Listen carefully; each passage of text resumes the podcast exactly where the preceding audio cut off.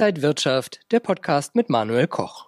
Die Anleger würden schon durch den Lockdown hindurchschauen und für nächstes Jahr eine massive Erholung der Unternehmensgewinne sehen. So heißt es hier an der Börse. Man erwartet also ein gutes Jahr 2021 und deswegen steigen auch DAX und MDAX auf Rekordkurs.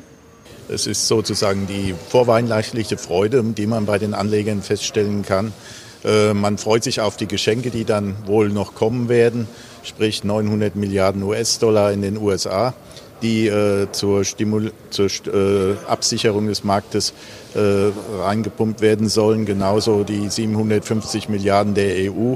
Und in Vorfreude auf, dieses, auf diese Ereignisse äh, hat man hier eine sehr gute Stimmung. Wir schauen gleich auf die US-Märkte, auf den Bitcoin und haben eine Top-Aktienempfehlung, nämlich Walt Disney. Das alles bei Inside Markets X hier von der Frankfurter Börse. Ich bin Manuel Koch. Herzlich willkommen.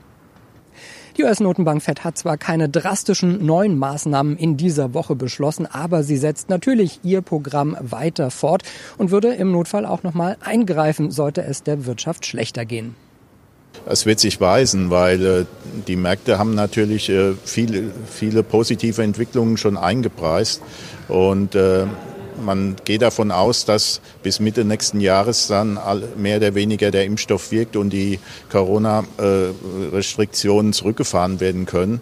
Sollte das nicht sein, ist natürlich auch mit Rückschlägen zu rechnen.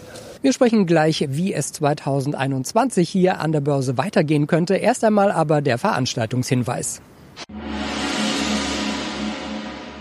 Webinare statt Seminare, wenn ihr euer Tradingwissen verbessern wollt. Dann schaut doch einfach mal auf die kostenlosen Börsen-Webinare der Trading House Börsenakademie.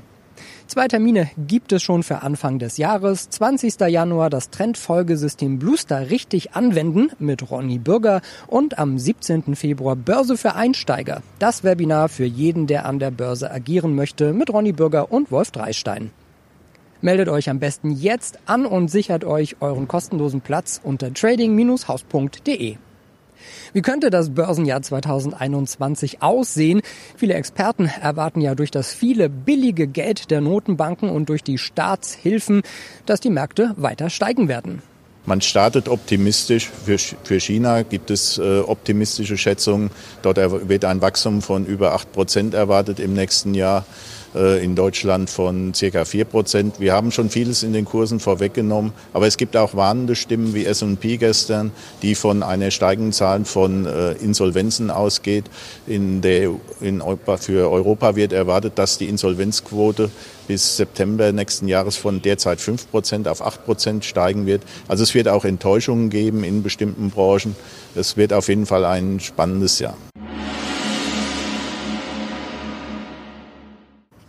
Und wir schauen jetzt auf die Top-Empfehlungen der Trading House Börsenakademie. Zuerst auf Bitcoin, der ja deutlich nach oben geschnellt ist. Der Bitcoin ist in dieser Woche über die 20.000 Dollar Marke gesprungen und damit deutlich über seine Höchststände aus Dezember 2017.